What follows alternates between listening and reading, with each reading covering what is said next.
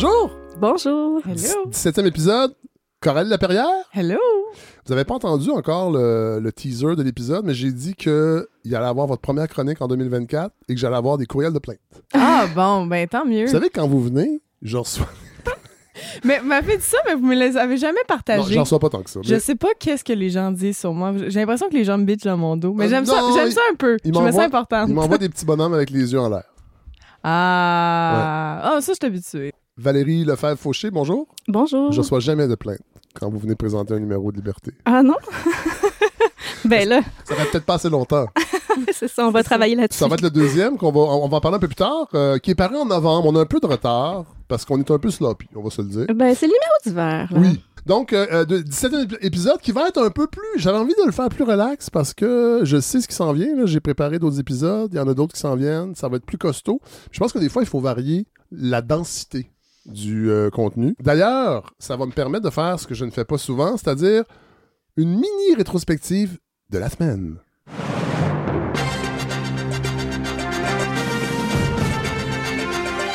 Les actualités cette semaine.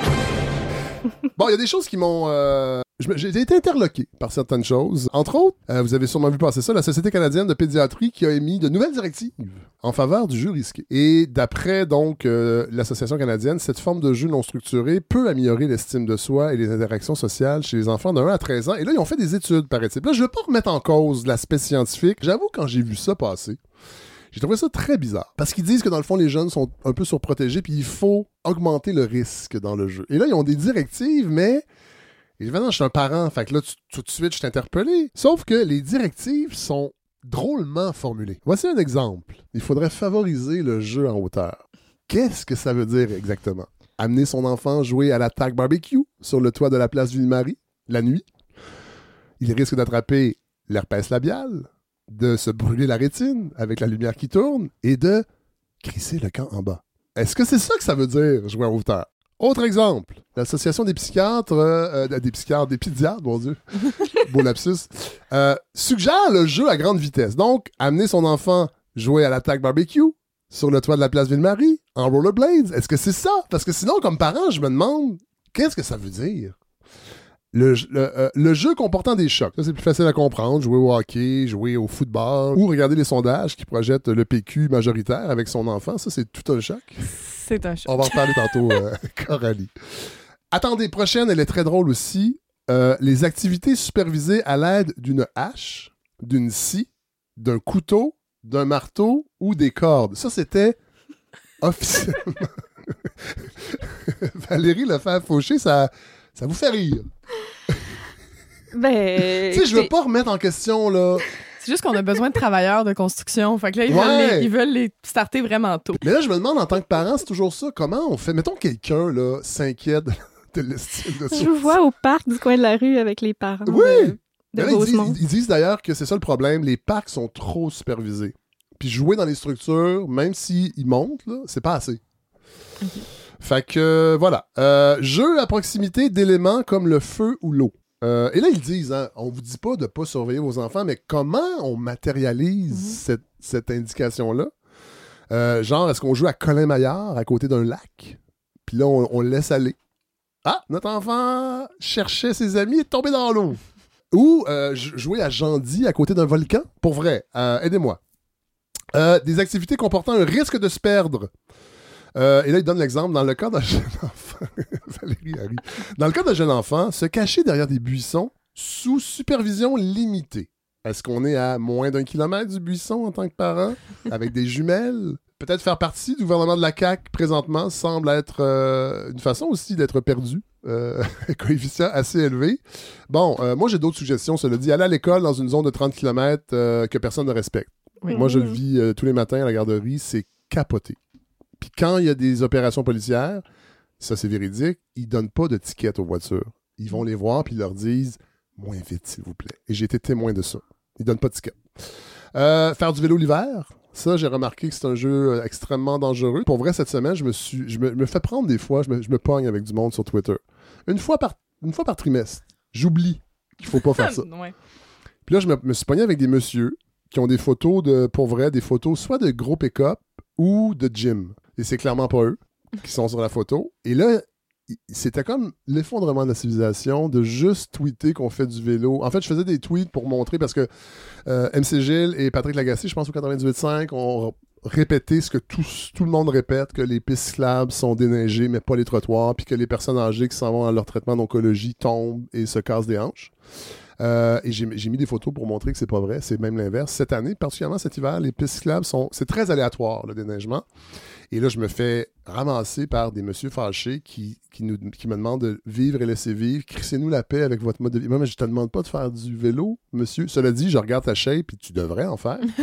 Euh, mais voilà. Alors, je me suis fait prendre. Donc, ça, c'est un jeu dangereux. Je pense que l'Association des, pédiatres euh, serait contente. Je termine avec cette partie-là parce que j'avoue que je me méfie des, des pédiatres depuis la pandémie. Je sais pas si vous vous rappelez de la déclaration de Great Barrington. Non. Ça fait longtemps, la pandémie, hein? Oui, ça fait longtemps. C'est une autre vie. Va- Valérie, ça vous dit rien, ça? La Non, déclaration de On Great, essaye Great- d'oublier. Great Barrington, une ville au Massachusetts. Et dans le fond, c'était une déclaration euh, menée entre par un, un- un espèce d'institut économique de Montréal, mais des États-Unis. Donc, un groupe libertarien qui ont, qui ont- qui ont- qui ont réussi à, à- à demander à des médecins, des scientifiques de signer une déclaration. Il y avait plusieurs, des milliers de noms pour demander au gouvernement de ne rien faire pour la, la COVID parce que l'économie allait être mise à mal et qu'il fallait l'attraper, la COVID. Oui. Bon, l'immunité de groupe, ça a été évidemment démonté par-dessus démonté. Et même, il y a des journaux euh, qui, ont, qui se sont, qui se sont euh, penchés sur les signatures. Et il y avait des gens comme Johnny Bananas, docteur Johnny, Johnny Bananas, qui avait signé euh, plein de faux noms, plein d'homéopathes, cette science exacte. Et il y avait, entre autres, la présidente ou la vice-présidente de l'Association de pédiatrie du Québec qui avait signé cette déclaration. Puis rapp- rappelez-vous, pendant la pandémie, les pédiatres avaient toujours des drôles de suggestions qui allaient à l'encontre de la santé publique et de la science assez de base et on se demandait ce qui se passait. Alors depuis ce temps-là, je me méfie. C'est pour ça que quand j'ai vu passer cette chose, je me suis dit, OK, il faut faire attention.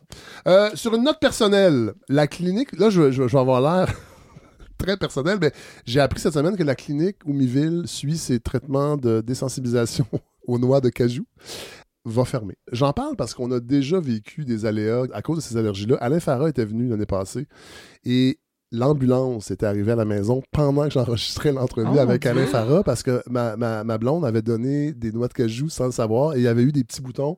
Puis là, elle, elle a un peu paniqué, elle pensait qu'il était en choc. euh, Anaphylactique. voilà, fait que les, pompiers sont arrivés. Euh, en fait, oui, c'est les pompiers. Et on a commencé donc des traitements et on savait même pas que cette clinique-là était privée. OK. Parce qu'évidemment, j'ai pas les moyens d'aller au privé, mais on a su cette semaine, et là après ça, les journaux en ont parlé, c'est de Children Clinic, affilié au CUSUM, qui desservait 300 000 enfants, qui a sauvagement fermé. Je vous en parle parce que c'est une clinique privée, et on est dans une pleine, pleine réforme de- du système de santé, et je me rends compte que, OK, c'est pas la panacée. Et Ils ont fermé sauvagement, ils ont fait faillite. on va faillir. La compagnie qui administre cette clinique-là est dans le trou de 60 millions. Et là, la réceptionniste nous a envoyé un courriel pour nous dire votre, le rendez-vous du petit Millville. Ah, C'est anglophone, fait que c'est Melville. En anglais, Millville, ça n'existe pas. Mon fils s'appelle Melville. Melville pour Melville. Et, euh, on nous a- et elle ne savait même pas elle-même que la clinique était fermée parce que le lendemain, j'ai vu l'article comme quoi la clinique, 300 000 enfants. Et moi, je suis chanceux parce que la, la pédiatre de Millville, c'est pas la même clinique. Mais il y a des gens qui ont perdu leur pédiatre. Et c'est une clinique privée pas capable. Hey, écoutez, là, il n'y a pas de risque, là. C'est le gouvernement qui vous finance. Il y a des gens malades, là. C'est beau. Ouais, puis vous allez avoir. Et, et ils ont quand même fait faillite. Alors, c'est ça que qu'on va vivre dans les prochaines années, des choses comme ça. Pourtant, quand on regarde le, le- le domaine de l'essence, le domaine des cellulaires, l'alimentation, l'Internet, le privé, ça va bien. Ça va bien? Mais non, mais c'est sûr toujours- que Christian Dubé a pris une bonne décision. Voyons donc. Et là, on nous dit toujours, ouais, mais c'est parce qu'il n'y a pas assez de joueurs. S'il y avait plus de détaillants d'essence. Mais non, s'il y avait plus de joueurs, les plus gros les rachèteraient et Mm. on nous entuberait pareil. Ce que Miville a vécu avec les noix de cajou, c'est ce qu'on va vivre collectivement dans les prochaines années. Euh, moins de services publics, plus de privés et soudainement, on reçoit un courriel, la clinique a fait faillite. Ça marche pas. Le système est brisé. Je me permets d'en parler euh, avec toi, Coralie, parce que tu es anarchiste Oui. Et tu sais comment le système est brisé, puis ça prend autre chose. Valérie, est-ce que vous êtes, euh, vous êtes anarchiste, vous? De, où, où vous vous situez sur le spectre? Autre Pourquoi on serait pas anarchiste, franchement? Je Bien sais, sûr. Je sais. Assumons-le. Mais c'est dur. Moi, je sais pas si je suis anarchiste. Ça s'en vient. Ça s'en vient. Je pense On- que oui, on hein. va, on va t'amener du bon côté de la force. Moi, je veux juste pas... On Non, est mais souple, nous. On n'a pas un programme fixe. C'est ça. Mon- euh, Je vais vous dire, mon problème avec l'anarchisme, c'est le passif. Il n'y a pas beaucoup d'exemples dans l'histoire où ça a fonctionné. Ah, c'est faux. Ça peut les coops. Il y a plein de coops que c'est des, c'est des, pro- des programmes anarchistes. Mais les coops sont pas tous anarchistes. Non, mais je parle d'un système, mettons un système à grande échelle. là. Ouais. À part la commune de Paris, un avant-midi, là. Est-ce qu'il y a. Il y en a plein, c'est juste que souvent, ils sont violemment réprimés quand même. C'est ça. Faudrait peut-être s'y pencher dans un épisode subséquent là-dessus. Ouais. Mais il y a même un, un site internet euh, qui s'appelle. Il va falloir que je me rappelle. Rebellious Cities ou une Ok. affaire comme ça. C'est euh, dans le livre de Jonathan Durand-Folco sur le municipalisme libertaire. On va recevoir bientôt d'ailleurs. Ah, super. Puis il y a euh, justement, il y a un site internet qui regroupe toutes ces, ces- ces villes-là qui font du municipalisme libertaire puis qui commencent à, Ah, à- ouais, ok. à avoir des- leur propre monnaie. Fait que c'est quand même en train d'arriver. là. OK. Euh, autre sujet. J'ai beaucoup aimé le petit scandale des cocktails de financement cette semaine, qui nous ramenait en 2012 Oui. avec la commission Charbonneau, le printemps érable. Bon, évidemment, c'est pas les mêmes montants que le PLQ. Là, on parle de 100 le cocktail. Mais quand même, je trouve que c'est réconfortant de voir qu'avec la CAQ, c'est c'est la même chose que le PLQ. On n'est pas dépaysé. Dans le fond, c'est comme une doudou. c'est une doudou, les partis politiques un peu corrompus. Cela dit, il y aurait un débat à faire qui ne se fera pas parce que François Legault a tout de suite dit non, non, en fait, j'ai vu les sondages, fait que là, on arrête ça. Mais la semaine prochaine, il va changer d'idée. Mais c'est clair, mais en même temps, je pense qu'aussi c'est parce que les caisses sont pleines après tous ces cocktails. Mais après ça, on pourrait se demander, la personne au pouvoir, est-ce qu'elle a besoin de faire du financement? C'est normal que les autres partis ont besoin, mais on pourrait comme re-questionner le fait. fait. que le parti au pouvoir qui a eu le plus de votes et donc le plus d'argent a peut-être pas besoin de faire ça. Mais il y a clairement un débat à faire, sauf que, évidemment, la CAQ est en mode panique. Fait qu'au lieu Oui. de faire un débat tout de suite, non, nous prenons la décision, c'est terminé. Est-ce que les sondages sont montés, Martin? Martin? Ah non, OK. Bon, on va penser à d'autres choses. Euh, J'ai beaucoup aimé aussi euh, les tergiversations de Paul, Saint-Pierre Plamondon sur ses, ses positions qui n'étaient pas si lointaines qu'il tenait sur le financement des partis politiques. C'était en 2009, dans son livre Des jeunes et l'avenir du Québec, les rêveries d'un promeneur solitaire. Ça, c'est l'époque où il se prenait pour Jean-Jacques Rousseau, juste avant de se prendre pour René Lévesque. Euh, il avait imaginé un système où le financement des partis politiques serait confié à un organisme indépendant qui répartirait l'argent public. Je suis quand même pas, pas fou. Évidemment, il a dit non, non, non, ça, c'était pas vraiment une position ferme. C'était une hypothèse à l'époque. Puisque je suis sur le bord de prendre le pouvoir, je vais changer mes anciennes positions. Ils font tout ça. Cela dit, euh, vous avez vu les sondages? J'ai pensé à vous, Coralie. Oui? Parce que vous avez déjà milité au PQ. Non, j'ai pas milité au PQ. J'ai Ah, milité dans Ah, l'indépendance. je pensais que vous avez. vous À la SSJB, mais j'étais pas dans un Ben, la. SSJ la SSJB. C'est- pas mal le PQ. Oui, mais j'ai jamais eu de carte du PQ. Je n'ai jamais Ah, ok. milité au sein du PQ. OK. Je Euh, tiens vraiment à le dire à chaque fois que c'est pas arrivé. Bon, là, on a vu les sondages. Euh, Il y en a plusieurs. Euh, Il y a Philippe J. Fournier qui en a sorti. En fait, qui a fait l'amalgame sur son site. Est-ce que j'ai ma petite photo? Ah oui, voilà. Donc, aujourd'hui, s'il y avait des élections, le PQ aurait 67 comptés, plus 63. Parce qu'on se rappelle qu'au-delà de la vibe qui existe, ils ont 4 députés. Le PLQ, 28, plus 8 par rapport à actuellement. C'est ça, Grâce à Denis Coderre, peut-être. Grâce à Denis Kodak. Ça me fait rire parce que les médias disent Ah, c'est une bébite médiatique. euh, fait qu'on va faire une entrevue vous- avec lui. Parce que c'est une bébite médiatique. Exactement. Oh là là. Euh, Québec solidaire, plus 3.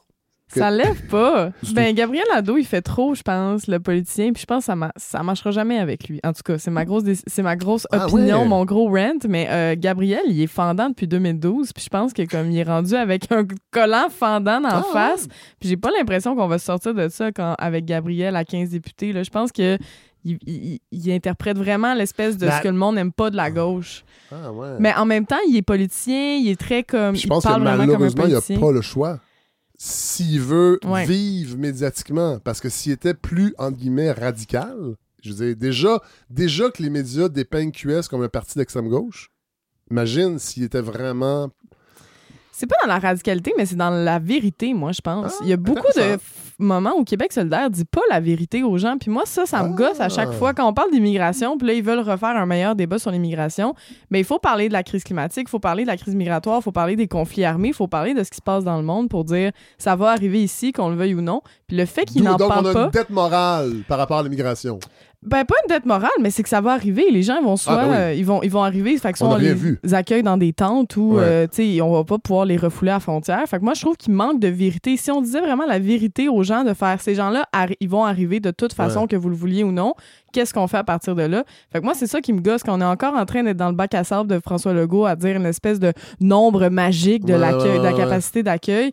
Ben non, maintenant, soyons réalistes, puis parlons de ce qui se passe dans le monde, puis faisons genre, OK, qu'est-ce qu'on fait à partir de la situation mondiale? Moi, je trouve qu'il manque de vérité chez Québec solidaire pour vraiment comme convaincre les gens parce que je suis pas mal convaincue que si les gens savaient c'était quoi les vraies conséquences de la crise climatique, de la crise économique, des conflits armés, ben là les gens voudraient avoir des actions concrètes. C'est juste que là on est dans mode politicien, puis personne parle vraiment de ce qui se passe, puis on pense que à un moment donné l'inflation va se régler. Ça c'est vraiment pas comprendre le capitalisme Ouais, que de non, penser ça, que clair. tout va que c'est une bulle qui va finir Ouais. l'année prochaine. Ouais, ouais. En même temps, c'est à peu près Ouais, les seuls qui parlent d'une vision euh, d'avenir, qui, qui parlent de contenu finalement. Non, Ouais. mais je veux dire, souvent, les, on parlait de, de Nicodère qui a rien à dire, puis Ouais. qui, qui Oui. fait juste animer. Mais Ouais. c'est ça qu'on c'est ça qu'on demande à nos représentants, en fait, de, de, de bien, de, de faire un discours divertissant dans les médias. Donc, fait. les gens qui arrivent avec, un, euh, avec du contenu pour vrai, qui ont vraiment réfléchi à une solution, c'est c'est plus difficile de les faire passer. Je pense que ça, ça, ça les dessert sans doute dans les sondages. Euh, non, c'est intéressant, mais Coralie, est-ce que. ah ben, Vous rejoignez un peu ce que disait Catherine Dorion quand elle a sorti son livre?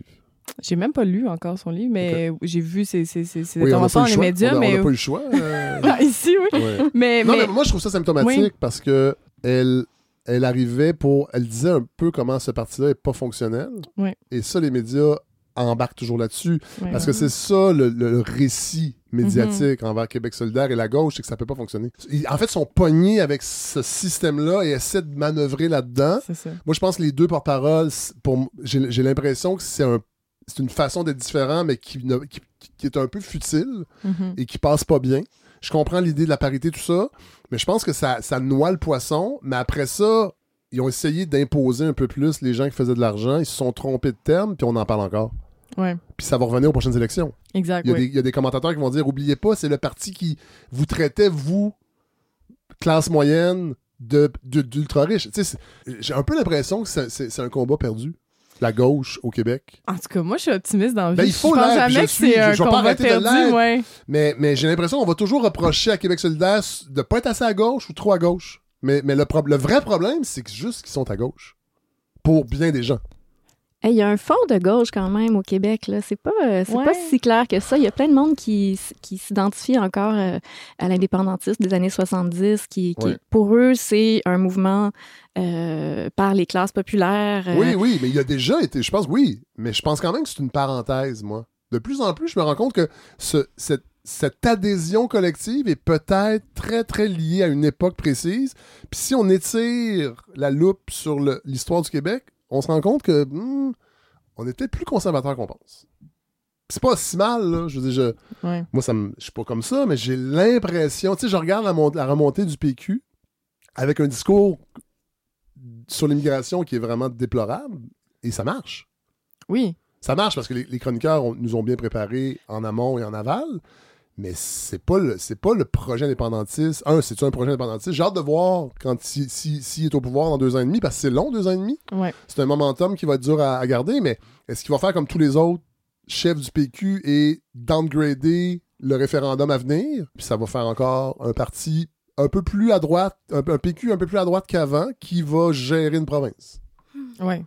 Mais encore là, il manque de vérité. Moi, c'est ça que je, ce que je comprends pas, c'est quand, on, mettons, on a un, un discours sur la francisation, puis on oublie que Québec fait dormir des millions de dollars Totalement, que totalement. pour faire la francisation. Là, on n'est pas dans un débat honnête. Là. Ouais. Fait que moi, c'est vraiment ça que je reproche à tout le monde en ce moment dans l'arène politique, l'arène ouais. médiatique. C'est est où la vérité? Sont? Où les articles que nous, on a lus? On sait là, qu'il y a des centaines de millions de dollars qui dorment dans les coffres de Ah oui. Québec pour la En, éduca- francisation. en éducation, c'est la même chose. En santé, c'est la même chose. Exactement. Fait que pourquoi on, on parle pas de, du- Ouais. de ça, du fait qu'ils sont même pas dépensés cet argent-là? Mais c'est pas cohérent. C'est si on veut, on veut avoir le mode de vie qu'on a en ce moment qui est pas viable, qu'on devrait pas Non, continuer à avoir, mais fait. le mode de vie qu'on a en ce moment, ben on l'a parce qu'il y a des personnes qui arrivent ici avec un statut précaire, malheureux. Puis c'est malheureux, là. Je, je souhaite pas que Non, toutes non, les non, personnes immigrantes aient des statuts précaires. Mais tu sais, quand quelqu'un se fait livrer euh, quatre fois par semaine du Amazon, ben Ouais. la personne qui lui amène du Amazon, c'est souvent pas une Marco. personne. C'est pas Marco au marketing. puis la personne qui travaille dans les usines Amazon, puis la personne qui a fait Ouais. son, son, son cossin en plastique, qui a acheté, c'est tout le temps des personnes qui ne sont pas blanches, qui ne sont pas canadiennes françaises. Fait que moi, c'est surtout ça qui me gosse, là, c'est cette espèce de hypocrisie Ouais, qu'on a collectivement, de faire comme non, non, ils viennent ici, ils viennent profiter du système. Ah, excuse-moi, Marco, c'est toi qui profites Ah, du oui, système. là. C'est toi que ta start-up a réussi à avoir de l'argent du gouvernement euh, pour faire un Un bébé. produit qu'on n'a pas besoin. Exactement, tu sais, alors que ces gens-là, eux, on en a besoin. Fait c'est ça qui manque. Puis je pense que Québec solidaire devrait prendre cette vérité-là puis juste la dire. En ce moment, c'est pas dit dans, dans le discours médiatique tant Ruba que ça. Ruba Gazal le fait, quand même. Ruba le fait, mais Ouais. moi, je, moi, je veux tasser Gabriel puis remettre Ben Ruba. oui. là. Mais vous, vous, vous, vous avez des, vous avez des, des griefs de 2012, là, Oui, avec GND.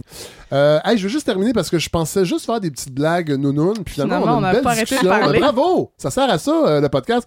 Je veux juste dire par rapport au sondage, bon, c'est dans deux ans et demi les élections, ça risque de changer, mais juste de voir CAC 9 compter, moins 80, ça m'a fait du bien.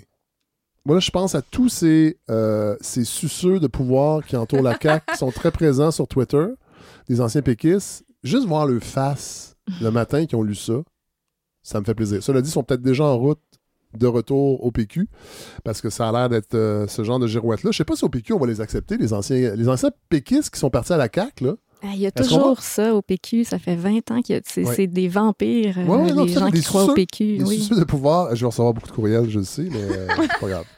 C'est pas grave. Hey! Voilà!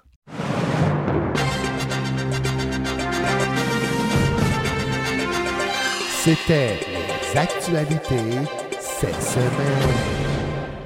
Coralie? Oui? Vous m'avez dit un peu que vous allez parler de, de transition euh, climatique? oui, c'est ça. Mais c'est mon nouveau, euh, mon nouveau sujet de chialage préféré, c'est le transitionnisme. Ah!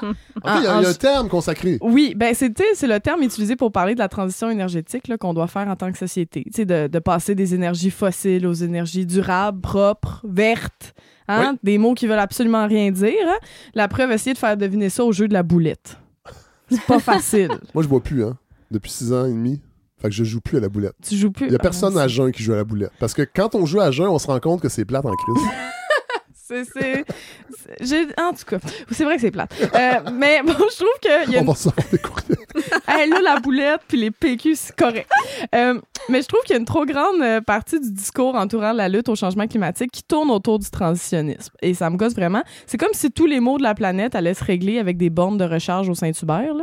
Tu sais, le gouvernement de l'Ontario a annoncé que sa stratégie pour diminuer ses GES, c'était de fermer les centrales de charbon pour ouvrir plus de nucléaire. Hey, pas de panique, le nucléaire va sauver le monde, la gang. Et moi, le transitionnisme, pour moi, c'est le, de l'écologisme de politicien. Ouais. C'est le transitionnisme et le développement durable, hein, qui sont deux termes qui vont pas ensemble, comme une dépression productive ou un attentat humanitaire. Euh, c'est comme du greenwashing, mais c'est pas tout à fait du greenwashing. Tu sais, c'est comme son cousin un peu plus woke, mais qui fait du sidou électrique. Tu sais, c'est... Ouais, ben c'est de l'écologisme de gars. Moi, je trouve, Ah! de la transitionniste. Ça, c'est drôle. C'est qu'on on va changer des bébelles à gaz pour des bébelles électriques, hein. On va... Ouais. On n'est pas dans le care. Non, c'est ça. Ça va être des pick-up pour des Cybertruck. Le transitionniste, c'est le changement de look de Pierre Poliev. Le transitionniste, c'est une pensée magique qui imagine que toutes les crises environnementales vont se régler du jour au lendemain grâce aux chars électriques, aux fenêtres Energy Star puis des jeans faites de polyester de bouteilles de plastique recyclées, OK? Mais je pense qu'il faut parler des autres solutions climatiques qui sont pas juste l'électrification. Là, si on veut cultiver l'espoir puis imaginer vraiment le monde de demain, euh, ben, tu sais, le monde où ça va bien, là, Oui. pas genre le monde où on est en train de se diriger, où les arbres sont en feu puis que c'est le late stage capitalism puis Prada vend des masques à gaz à paillettes. Là. Le monde, le fun. C'est que l'électrification, elle est à faire, oui, mais on peut pas parler que de ça. Hein, ça donne pas espoir. Mais non. L'électrification, c'est pas un projet de société, faire pareil, pareil comme avant, mais électrique. Puis les médias sont pas bien bons, je pense, pour nous faire avoir de l'imagination en matière de climat. On a vraiment chialé beaucoup sur les médias aujourd'hui, mais Ben, non, mais il faut. il faut, il faut. Mais moi, en plus, je maintenant, je suis dans les médias. je Oui. suis rendue Oui, euh, oui, vous, êtes, vous êtes fait prendre. Où je me suis fait prendre dans cette game-là. Ah mais... oui, je vais changer de l'intérieur. Exactement. On s'en reparlera. mais mais c'est ça, je pense que quand on parle d'environnement dans nos médias, c'est comme un enjeu séparé. Hein? Oui. C'est à part du reste de la société. L'environnement, ça ça a surtout pas rapport avec les conflits armés, l'inflation, la santé publique. C'est toujours traité comme dans un coin obscur des médias, dans la section environnement. Puis la section Ouais. environnement est toujours en dessous de 14 publicités de VUS. Euh, by the Et way, juste avant Insolite. Exactement. Puis, by the way, là, les VUS, les pubs de WA, là, tu sais, le WA, Non. Vous avez pas vu le quoi, WA? le Non. C'est une annonce avec Marie-Lou trois fois par jour. Ah, mon Dieu. Mais parce que les pubs du WA, c'est pour te vendre des chars, mais je trouve ça insultant parce que les- leur seul argument, c'est un onomatopée. Moi, à quel point ils prennent le monde pour des caves? Moi, si tu veux me convaincre d'acheter un char, ça va te prendre des phrases complètes, OK? C'est honnête. Ouais, ben, fallait que je le dise. Moi, je l'avais sur le cœur, le Avez-vous remarqué, je fais une parenthèse, que les, les porte-paroles de voitures au Québec, ce sont toutes des femmes maintenant? Oh, pas mal, oui. À part Dan Bigra pour le Dodge Ram, là. Puis Martin Petit pour les, les gros pick-up aussi. Ah, c'est vrai, mais sinon, c'est euh, Karine Vanasse, Marie-Lou Wolfe Mélissa Desormeaux-Poulain. et Marie-Lou pas Wolfe. Ouais. Euh, donc, on a fait le tour du potentiel chez les constructeurs. On se dit, on a fait le- on, on peut plus. Les gars, on les a tous tués, là. Mais les Là, gars, c'est les chercher pick-up. les, les Quelle filles. grande avancée féministe. Oui, Ouais, mais attendez, attendez, il n'y a plus de petits chars, c'est des petits VUS. Anyway. c'est ça? Ouais. Oui. Oui, c'est c'est du. c'est- Enfin, les femmes font comme les hommes. Ça, c'est le fun. On pollue comme les hommes! Fin de parenthèse. Mais sinon, c'est c'est fou comment, quand on regarde les grands médias, les grosses crises envi- environnementales, hein, parce que c'est ça, c'est crise environnementale au pluriel. Hein, c'est pas juste la crise climatique, c'est la crise des pollutions, crise euh, de, de- du manque d'eau, de l'eau potable. Euh, on- on on n'en parle jamais vraiment, puis des fois, je regarde ça, puis je me dis, coudon, je l'ai-tu imaginé, le continent de plastique? C'était-tu dans ma tête? S'il n'y a pas une photo de tortue morte avec une paille dans le nez qui circule activement, ça existe pas. Euh, mais le plastique dans l'océan qui se dégrade, ça fait des gaz à effet de serre. Hein? Mais il semble qu'on devrait en parler en deux destructions de milieux humides pour une usine à batterie. Ah, ça, je dis rien. Partez-moi pas sur Nordvolt. On, on en reparlera. Oui, oui, c'est Euh, clair. mais justement, là, on en parle un peu dans notre vote euh, d'environnement parce que, tu sais, notre vote détruit l'environnement pour Oui. protéger Non, mais ils l'environnement. reconstruisent ailleurs. Oui, sur des terres agricoles. Oui. Oui. Puis après ça, ils vont reconstruire des terres agricoles dans des forêts. Oui. Et là, là, avec le bois coupé, planter des forêts dans les stationnements. Puis là, ça va être une grande boucle comme ça. Oui. C'est super difficile de lutter contre ce système-là. là. Tout le monde essaye depuis comprends. des centaines Ouais. d'années. Ben, c'est que malheureusement, c'est tellement gros. Même, tu sais, la- la- les avocats de la, de la, soci- de la CQDE Oui. ont fait, euh, ont, ont demandé une demande d'injonction qui a été refusée. Fait que là, même quand il y a des personnes ouais. intelligentes, d'importance, qui ont des diplômes, qui font comme, hey, ça n'a pas de bon sens, ben, ils se font refuser. Fait que Ah c'est sûr que les instances sont vraiment contre nous. Ouais. Euh, À Ça suivre. marche. Il y en a des, des, pro- des gros projets destructeurs de l'environnement qui sont refusés. Là. On en Oui. gagne aussi des batailles. tu sais, On oublie. là, Merci parce d'être que... là, Valérie. Non, C'est mais vrai. c'est vrai, ça- mais ça marche pas. euh, tu sais, c'est sûr que c'est pas le gouvernement qui va dire Ah oui, excusez, on s'est trompé. Non, non. Ça marche parce qu'il y a de la résistance, puis à un moment donné, ben, les, les, euh, les actionnaires de la compagnie se disent Hey, ça marchera pas ce projet-là, on se retire. tu sais. euh. Mais imaginez la CAQ qui est tellement. Tu sais, François Legault avec euh, Martin Koskinen qui regarde les sondages tous les matins. Imaginez qu'il fasse un lien. Si, si on recule Oui. sur Nordvolt, on va peut-être monter dans les sondages et qu'il C'est serait ça. malade, hein? ça, ça serait Ça serait incroyable. capoté. Fait qu'il faudrait juste être capable de. Mais on, tu sais, on est capable? On a, on a fait reculer les, les euh, gaz euh, de schiste, Mhm. quand même, au Québec. C'est vrai. Fait qu'on peut. Puis on a des certains pipelines aussi. Il y, On a- avait y une reculer, augmentation euh, du pipeline On de la avait fait reculer euh, le nucléaire avec Gentil, mais là, ça revient. Ah. Oui, c'est Oui, ça. Le nucléaire va sauver Et le la monde. firme, la firme qui a dit que ça peut repartir, c'est elle qui repart des centrales. Oh là là. C'est pratique. Mais, Ouais. Mais c'est ça, on dirait qu'en plus, euh, les médias, comment ils dé- décrivent les opposants de, de Nordvolt, on dirait qu'il y en a qui sont comme Hey, ils veulent protéger les oiseaux, sont du cave.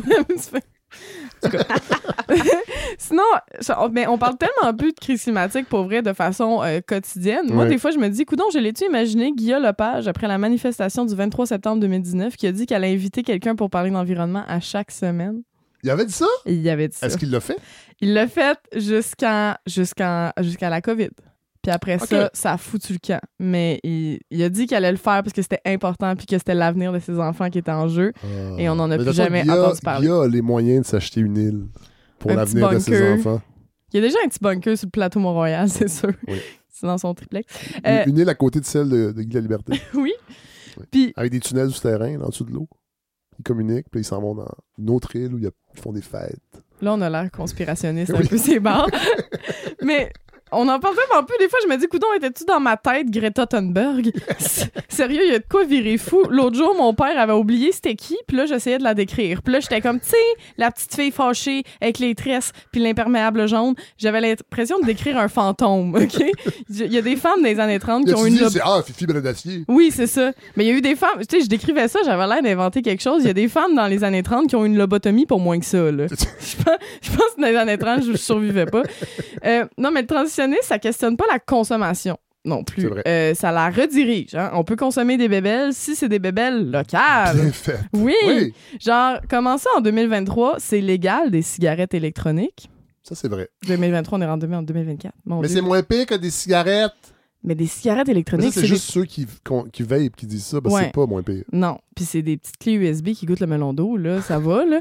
Puis c'est pas recyclable, ça contribue à la destruction Mais- du territoire puis au génocide au Congo, Mais comme Cibolac. Mais le melon d'eau, s'il est sur un circuit court, est-ce que ça fonctionne? Mais tu sais, pourquoi c'est légal, ça? Euh, Puis, by the way, la consommation, pour l'instant, elle compte pas dans le bilan du GES de- du Canada. Ça tend à changer. Là, il commence à avoir Ah, des lois contre ça. Oui, mais ça compte pas dans notre bilan Qu'est-ce du qui GES. compte? C'est l'extraction? C'est l'extraction, les, les, les- le transport, Ah ouais. mais le- la consommation, donc ce qu'on importe. Fait que c'est pour ça aussi que les gens vont dire Ah, c'est à cause de la Chine. Oui. euh, En fait, l'Inde. si la Chine fait rien, ça donne quoi? C'est ça. Ça, on l'entend souvent. Mais si on prenait le bilan de GES de la Chine, puis Oui. vraiment qu'on prenait leurs exportations de, biens, si nous, on l'absorbait dans nos GES à nous, là, ça changerait vraiment la game. Puis là, Ouais. on verrait que, que le Canada, les États-Unis sont Ouais. vraiment des encore plus grands consommateurs qu'on pense. Puis le fait qu'on parle pas jamais de consommation dans les médias ou en général dans cette discussion-là de la lutte euh, à la crise climatique, ça pour moi c'est vraiment compliqué. D'ailleurs, euh, j'ai un ami qui a acheté récemment une, baba- une bébelle chinoise là, sur internet pour son chat. Puis la bébelle a pris deux avions, quatre bateaux, mais il a reçu un message comme quoi la livraison était carboneutre grâce à Post Canada. Fait que là, permettez-moi d'en douter. Mais c'est bon, le transitionniste, c'est n'importe quel projet que propose la caisse de dépôt. Le transitionniste, c'est d'avoir construit les premières stations du REM au 10-30, hein, le grand projet de société. Euh. Toi, un train qui t'amène d'un centre d'achat à un aéroport. Euh, le REM qui a modifié d'ailleurs et allongé le parcours de plus de 10 000 usagers du transport en commun. Chapeau! Ouais, qui se rendaient déjà à Montréal en transport en fou, commun hein? sans problème. Puis là, ils se font chier à attendre un train dans le ciel qui arrête pas de bugger parce que c'est un train dans le ciel, c'est cute. Mais on le savait depuis le début! c'est ça. Pourquoi? Chris! On le savait! C'est- vraiment assez fâchant. C'est très fâchant. C'est ça. C'est tout? Ben là, c'est pas tout, je vais continuer ma Ah chronique. mais je fais sinon, si on part dans toutes les affaires Je qui nous fâchent, on- ça va durer une heure et quart. Hey, moi, je pensais que c'était un petit épisode léger. Mais là, vous m'avez invité. Je sais. C'est sûr que ça sera pas léger avec moi. Non, mais je pense que les changements qu'on doit faire pour s'assurer de pas foncer dans un mur climatique et environnemental, humain et économique sont pas mal plus profonds que le transitionnisme. hein. Euh, les gros investissements du gouvernement contre la crise climatique sont tous dans l'électrification. Oui. Entre autres, dans les subventions de chars électriques. Comme voyons qu'on soit pas en train de virer des tables à l'envers. hein. On finance des modèles de Mercedes. Tout à fait. On donne de l'argent aux riches pour qu'ils s'achètent une Mercedes. Prochaine étape. Et là, on dit aux pauvres, hey, on va manquer d'électricité, il faudrait consommer moins. Ouais, il faudrait que tu baisses le, le chauffage quand il fait Ouais, moins 40 ouais. dehors. Puis, prochaine étape, moi, je pense qu'on va être rendu, on va financer les diamants faits en laboratoire. Je pense, je pense que ça va être ça, le gouvernement, sa logique. Mais moi, ça me fait pas rêver un monde idéal, l'électrification. Faut jaser du reste. Hein? C'est quand la dernière fois qu'on a parlé de la gestion de la forêt, alors qu'une saine gestion de la forêt crée de la richesse, retire des arbres morts de la forêt qui évite d'émettre des GES et d'aide du, du carburant pour les vrai. feux de forêt. Euh, tu sais, Fitzgibbon, il sait-tu que pour ses précieux circulaires, ça prend du papier?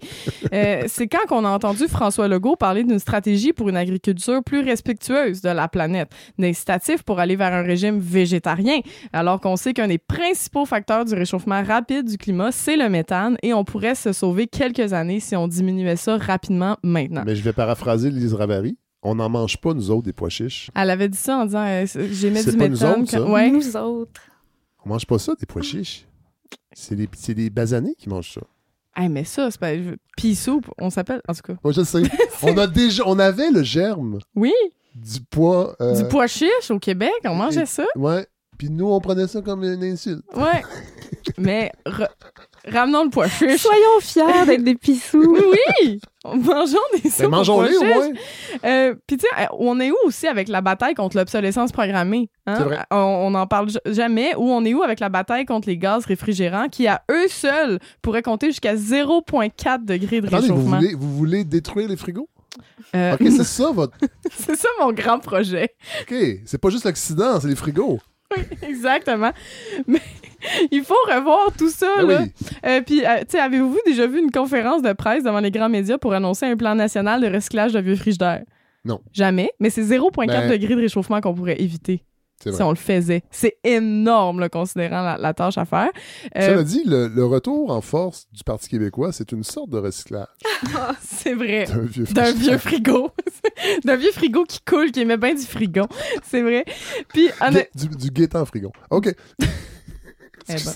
Euh, puis honnêtement, je comprends pas pourquoi on parle pas du fait qu'on construit encore des maisons neuves où on chie dans l'eau potable. Ça aussi, là. Pourquoi on questionne pas aussi l'abondance des aliments en épicerie? Hein? On parle jamais du fait que IGA vend des fruits du dragon alors que personne n'achète ça, des fruits du dragon. Puis pré-coupé en plus. Oui.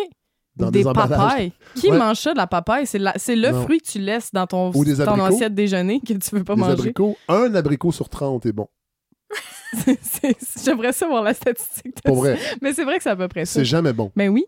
Parce qu'il faut. C'est bon quand on le cueille dans l'arbre. C'est comme les mangues. Ouais, ouais, non, c'est vrai. On s'entend-tu que les mangues, une Ils sont mangue, jamais belles. c'est rare. C'est ça. Parce qu'ils font trop de route. Exact. Puis on questionne jamais cette abondance-là, qui est énormément de GES à chaque Tout fois à fait. aussi. là. Tout à fait. Euh, puis c'est pas parce qu'ils vont venir dans des camions électriques que soudainement Mais non. ça va être mieux pour l'environnement. C'est vraiment pas ça. Sinon, aussi, elle est où la conversation sur les semaines de travail de quatre jours? hein? On en a parlé genre trois minutes il y a trois ans pendant la COVID, puis là on n'en parle plus. Il y a des personnes cancellées qui sont revenues plus vite sur la place publique que la discussion de la semaine de travail de quatre jours. Ça va pas, là. Avez-vous des noms? Oui. Suivez mes pages Instagram pour que me voir chialer là-dessus. Puis euh, l'opposé du transitionnisme, euh, idéalement pour moi, c'est pas non plus l'écologiste de Grano habillé en Patagonia qui donne des câlins aux arbres qui viennent de planter en partageant des articles sur genre les 15 compagnies éthiques pour faire son magasinage des fêtes, OK? Euh, on a besoin d'une conversation plus grande que de jaser des petits gestes individuels de compost. Euh, tu sais, personne va avoir davantage de droits grâce au compost. C'est pas révolutionnaire non, Non. plus, le compost. Pas mal sûr que le FLQ prônait pas le soulèvement prolétariat par le recyclage de ses trognons de pommes. Je pense. Euh, bref. Pour 2024, là, c'est ma première chronique euh, de l'année. Je nous souhaite un écologiste plus global, un écologisme prolétaire citoyen qui fait payer la note aux vraies entreprises destructrices, puis qui nous évite un sempiternel débat sur la taxe carbone Ah oui. que les individus doivent payer, alors que pendant ce temps-là, ben, les gros euh, pollueurs, ils font ce qu'ils veulent. Bref, je nous souhaite un écologiste basé sur la justice sociale, la justice sociale basée sur l'écologisme, et fuck euh, le transitionnisme.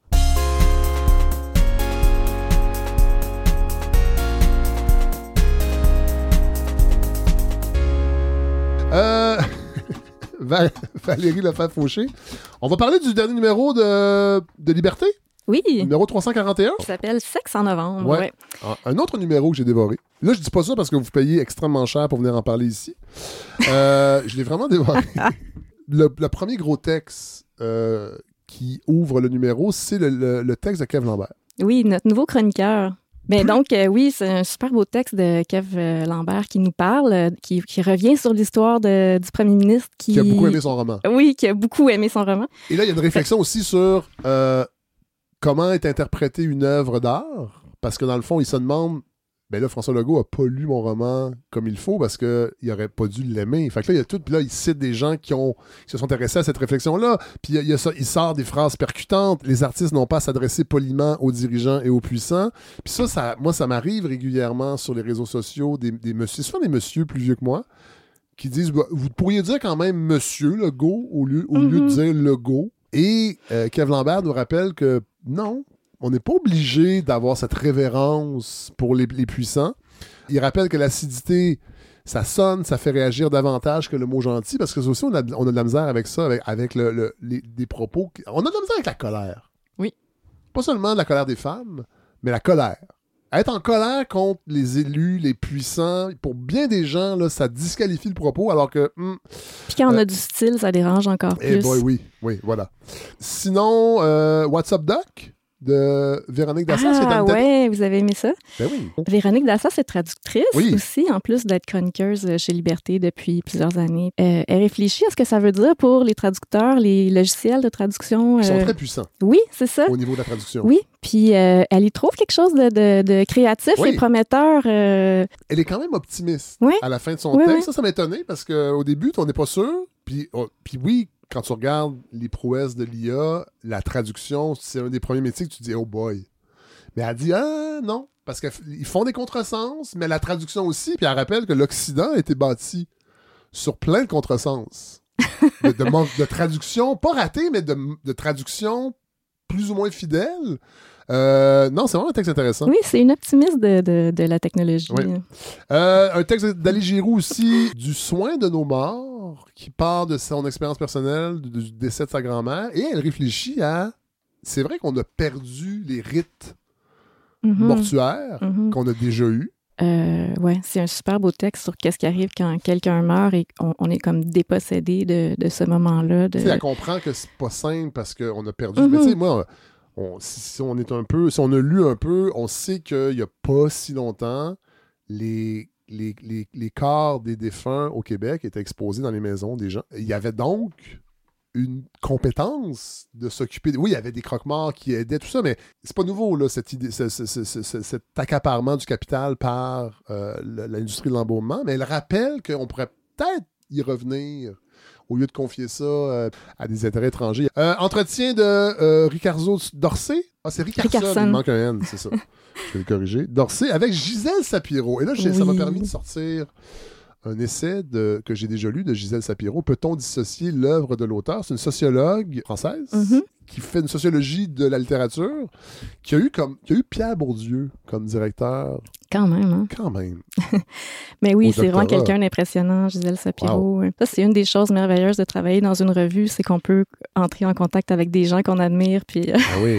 Elle a écrit donc Peut-on dissocier l'œuvre de l'auteur? Ça date de 2020. là, L'entretien est plus général sur son travail. Mais si vous avez un livre de Gisèle Sapiro, peut-être en introduction à lire, c'est celui-là qui nous permet de comprendre pourquoi il faut arrêter de lire Michel Houellebecq. Mais elle, elle, le- elle le dit avec une théorie euh, de la littérature. Euh, texte extrêmement percutant d'Alex Noël, Les boîtes noires. oui. Dans, c'est la rubrique Essai libre? Oui.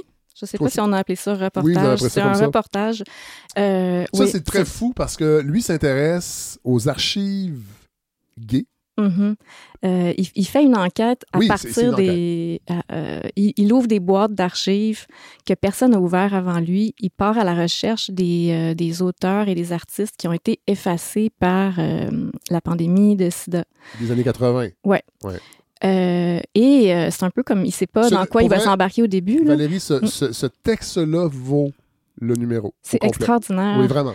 Euh, c'est un texte vraiment bouleversant. C'est du- c'est dur à lire. Là. Oui, C'est- dur, je dis ça- c'est dur euh, parce que c'est bouleversant, Oui, oui, pas tout à parce fait. que. Ouais, ouais. Oui, tout à fait. Mais c'est pas graphique, là. C'est pas, c'est pas à ce niveau-là du tout.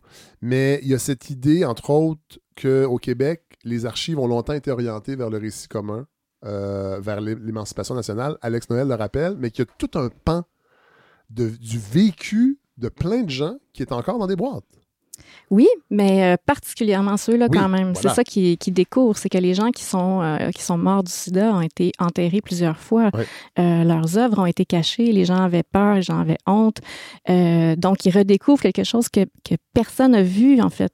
Et là, en plus, son enquête devient folle parce qu'il il, est enseveli de, de témoignages et Oui. de découvertes. Il dit, ah mon Dieu, c'est à ça que ça sert le travail d'édition. On, on a, on a accès à des... On redécouvre des œuvres Oui, parce que il y a des poètes là-dedans. Il y a des gens de, il y a des gens qui faisaient pas nécessairement euh, une, une pratique artistique dans ces, dans ces archives-là, mais c'est des témoignages de comment ils ont vécu les, les dernières années de leur vie. Euh, moi, je me rappelle. En fait, ça m'a rappelé la- ma lecture du roman euh, N'y suis jamais de larmes Oui. sans gants, parce que un Mhm. peu- ça se passe en Suède. Mais c'est la même chose. Ça fait pas si longtemps, là, les années 80, où ces gens-là étaient laissés à eux-mêmes, même dans le système médical. Il mourrait seul. Il euh, mourait oui. Et là, vous avez des archives qui relatent des journaux intimes, des poèmes. euh, et souvent, la famille cachait ce fait-là. Ils disaient qu'ils avaient été foudroyés par une maladie, un cancer. euh. Fait que c'est- il y a tout ça. Puis c'est c'est une lecture importante pour tout le monde, pour se rappeler que ça, ça existait. Puis que c'est des batailles qui sont encore fragiles Oui. sur Et la c'est reconnaissance de la différence. tellement bien écrit. Ah, c'est difficile vraiment. de parler de ça, puis il le fait avec. euh, Ah euh, oui. Il y a toujours. euh, il, il est proche de son émotion Oui. et en même temps très euh, respectueux et Oui. professionnel. C'est euh, magnifique. Euh, et sinon, ben, il y a le grand dossier euh, Sexe en novembre. J'ai eu Mhm. peur. là, je m'attendais à avoir des textes sur des gens en couple ouvert qui rappellent qu'ils sont, euh, euh, qui sont invisibilisés, mais qui en parlent tout le temps. Mais non, c'est plus que ça. c'est beaucoup plus que ça. Et là, vous dites au début du dossier que c'est la première fois que Liberté se penche en thématique sur le, Sur le sexe dans son histoire? Ben non, que non. non. On a- on dit les ça? années 60? Il y a, non, il y a eu plein de textes euh, sur, le, sur le sexe dans Liberté. Il y a eu un, un- d'ailleurs un numéro en 69, euh, un numéro érotique. Ah, euh, beau flash. OK, mais- fait- mais j'ai mal lu. Je pensais qu'au début, c'était un vieux rêve que Liberté caressait, puis vous l'aviez réalisé. en fait, ce qu'on dit, c'est que ça faisait longtemps que l'équipe en parlait. Ah, on voulait parler de sexe, mais on n'avait pas envie que ça soit un numéro euh, déprimant où on parle de violence euh, sexuelle, Non. où on euh, réagit aux dénonciations, tout ça. On voulait comme quelque chose de, qui, de joyeux, là, Oui. qui donne euh, envie. Joyeux et aussi qui met la lumière sur des, des pans de la sexualité. En tout cas, moi, j'avais jamais, j'avais jamais pris conscience. Entre autres, euh, l'amour inspiré de mes ancêtres, de Véronique Picard, Yokmas Yanendaye, j'espère que je l'ai bien prononcé, qui en fait réfléchit sur les pratiques de l'amour et de la sexualité de ses ancêtres Wendat. Oui, c'est une euh, nouvelle collaboratrice, euh, euh, Wendat, qui est en résidence chez Liberté et on est super contente qu'elle soit avec nous. Oui, elle se pose une question qui est quand même super difficile, étant donné que la, la colonisation a un effet dans toutes les sphères de, de la vie et dans l'intimité des gens. Elle se demande qu'est-ce Qu'est-ce que c'était euh, l'amour, euh, la sexualité avant? Qu'est-ce qu'on peut imaginer qui serait autre? Euh, sinon, il y a un texte sur le polyamour d'Éric Leblanc. Mhm. Moi, Je- je, je voulais vraiment quelqu'un qui nous parle de polyamour et famille. là. Oui. Parce qu'on s'entend qu'il y, a- il y a comme un lien entre la sexualité et les bébés. Ah oui? Oui. c'est quand même un texte euh, très littéraire où il parle de qu'est-ce que c'est essayer de se faire reconnaître comme famille avec trois parents par les institutions. Ah oui, ça, Donc, il, oui. il en parle avec euh, humour. C'est pas. Mais, mais- mais j'imagine que c'est un peu comme au sein des communautés gays et lesbiennes à une certaine époque, où il y avait des tensions entre ceux qui voulaient être reconnus par les Mhm. institutions hétéronormatives et ceux qui disaient, ben non, notre mode de vie est en marge, restons un peu dans la marge. Mais je pense que tout ce qu'on peut gagner en termes de représentation, ça compte vraiment. Là. Euh, sinon, il y a un texte, euh, Coordonner l'intime, qui revient un peu sur cette pratique qu'on a entendu parler il n'y a pas si longtemps sur les plateaux de tournage euh, après MeToo, d'avoir des gens qui coordonnent les relations intimes qui sont filmées. Oui, on fait comme si c'était un nouveau métier, mais en fait, c'est quelque chose que tout le monde doit faire depuis longtemps Oui. quand on fait des œuvres, euh, des œuvres d'art euh, collectives qui Oui. mettent en scène de- des scènes d'intimité. Puis on le fait, on, on est super habitué de, le- de le voir pour les scènes. euh, Il y a, il y a des euh, des coachs pour les scènes de, de bataille. de cascade. Ouais, je trouvais que la méta- la- la- la- le parallèle est intéressant, c'est que considérons les scènes d'intimité un peu comme les cascades, c'est-à-dire que ça... En tout cas, moi, c'est comme ça que je l'ai perçu à la lecture, c'est que ça, oui, ça existe, mais il faut quand même les coordonner, ça se fait pas n'importe comment. Oui, c'est ça. Donc, Ouais. euh, c'est un peu un nouveau métier euh, qui a besoin d'être reconnu, mais aussi ce qui est intéressant, je trouve, dans l'article, c'est qu'il y a aussi une réflexion sur qu'est-ce que ça change vraiment. Est-ce que c'est juste, euh, est-ce que ça protège vraiment les gens? Ouais. Est-ce que ça change euh, l'œuvre elle-même? Ouais. Euh, donc, ça pose beaucoup de questions super. Euh, on trouve le numéro dans toutes les librairies indépendantes? Oui, puis on peut aussi s'abonner. C'est merveilleux parce que la Poste, ça livre partout, euh, dans tous les coins euh, éloignés du Québec. Vous pouvez nous avoir livré chez vous euh, sachez quatre que- fois par année. Les gens euh, l'ignorent peut-être, mais les, les- les abonnements, c'est important aussi hein, pour les subventions, je pense, pour les revues. Ça compte vraiment beaucoup Oui. pour nous. Non, mais si on Sérieusement, veut, c'est ça si on qui veut que ce, ce- ce pan-là de la, de la vie littéraire québécoise existe, c'est mieux de s'abonner. Si Absolument. on veut vraiment. Oui, ça donne aider. aux revues euh, une stabilité. Oui, Puis, euh, mais aussi, moi, je trouve ça, c'est fabuleux, la poste, sérieusement. c'est vrai. Mais oui. C'est un- beau système. Il y a quelqu'un qui arrive et qui te porte. Quelqu'un qui vient. C'est pas Marco en plus, souvent, qui vient te porter ton petit Exact. Euh, on va terminer en musique. C'est un verre d'oreille, puis je comprends pas qu'on l'entend pas plus. Euh, merci euh, Valérie Lefebvre-Fauché pour euh, Merci à vous. présenter le numéro. Euh, c'est un, c'est vraiment un verre d'oreille, puis je, euh, je veux qu'on en parle parce que c'est quelqu'un qui a commencé, qui a, qui a tenté une carrière au Québec, qui s'appelle Dominique de Witt. C'est W-I-T-T-E. Je sais pas si on dit de Witt ou de Witt. Auteur, compositeur, interprète, né à Carcassonne, il est ingénieur du son, diplômé du Trebas Institute of Montreal. Évidemment, ça prend juste un français pour parler comme ça de l'Institut Trebas. Il porte le prédicat de Messire et le titre d'écuyer du Royaume de Belgique depuis, Mm. depuis sa naissance. Alors, c'est pas de la gnognotte, euh, Dominique de Witt. Il a essayé, donc, en- au Québec, d'avoir une, une certaine carrière au début des années 2000. Ça a plus ou moins fonctionné. Il a, il a essayé de faire du rock, euh, style Éric Lapointe. Il a essayé de faire de la pop euh, très légère d'été.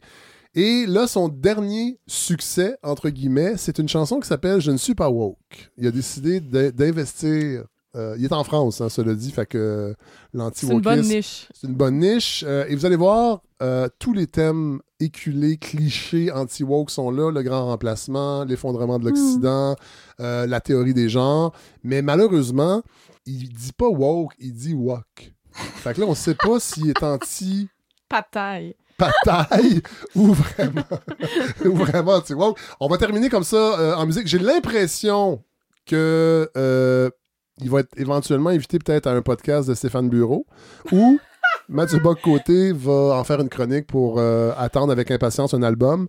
Merci pour cet épisode qui est un peu inhabituel pour la balado, un peu sloppy. J'imagine parce que Coralie Laperrière était là. C'est tout Euh, le temps ça, c'est moi. C'est la jeunesse. Non, non, mais ça n'en prend des, des épisodes niaiseux comme ça. Mais il y avait du contenu quand même. Euh, Valérie Lefebvre euh, Fauchic. Euh, le nouveau numéro de Liberté sort quand? Début mars. Début mars. Puis là, on n'attendra pas trois mois comme ça là. là. Je vais vous inviter euh, au mois de mars. Hurrah! Alors voilà, euh, je ne suis pas woke. Dominique De Witt. Écoutez ça pour vrai, c'est un verre d'oreille. Ils m'ont dit tu n'es pas un homme, une femme grâce aux hormones, en masquant la réalité. Ces nos vies qu'ils ont effacé, mais moi je ne suis pas woke, pas woke. Je suis un Français, non manipulé. Je ne suis pas woke, pas woke. J'aime la beauté des femmes et des hommes sexués.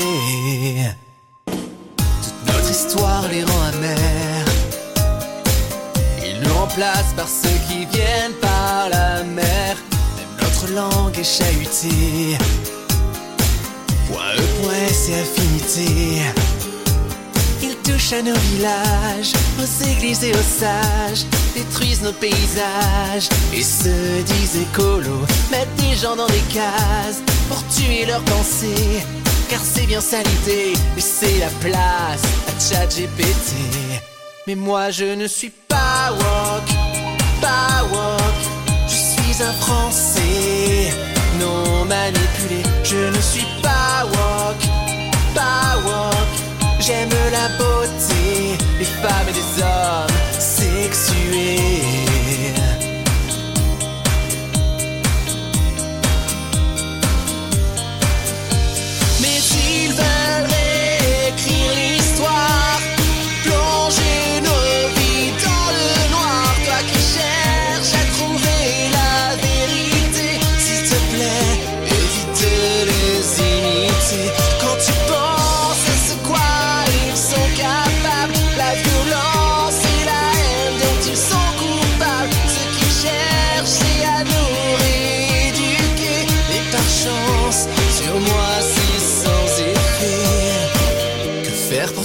De l'ornière Droit dans ses bottes et être fier. La France a son identité. Faisons tout pour la préserver. Alors ne soyons pas woke, pas woke, et restons français, fiers et enjoués. Ne soyons pas woke, pas woke. Le destin français est dans nos cœurs à jamais.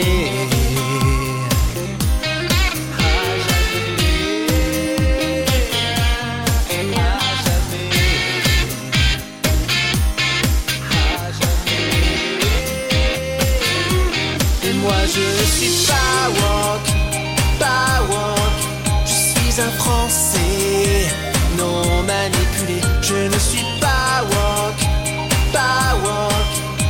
Laissez-moi rêver. Je ne suis pas woke, pas woke. Je suis un Français, non manipulé. Je ne suis pas woke, pas woke. Laissez-moi rêver une France éternelle à jamais.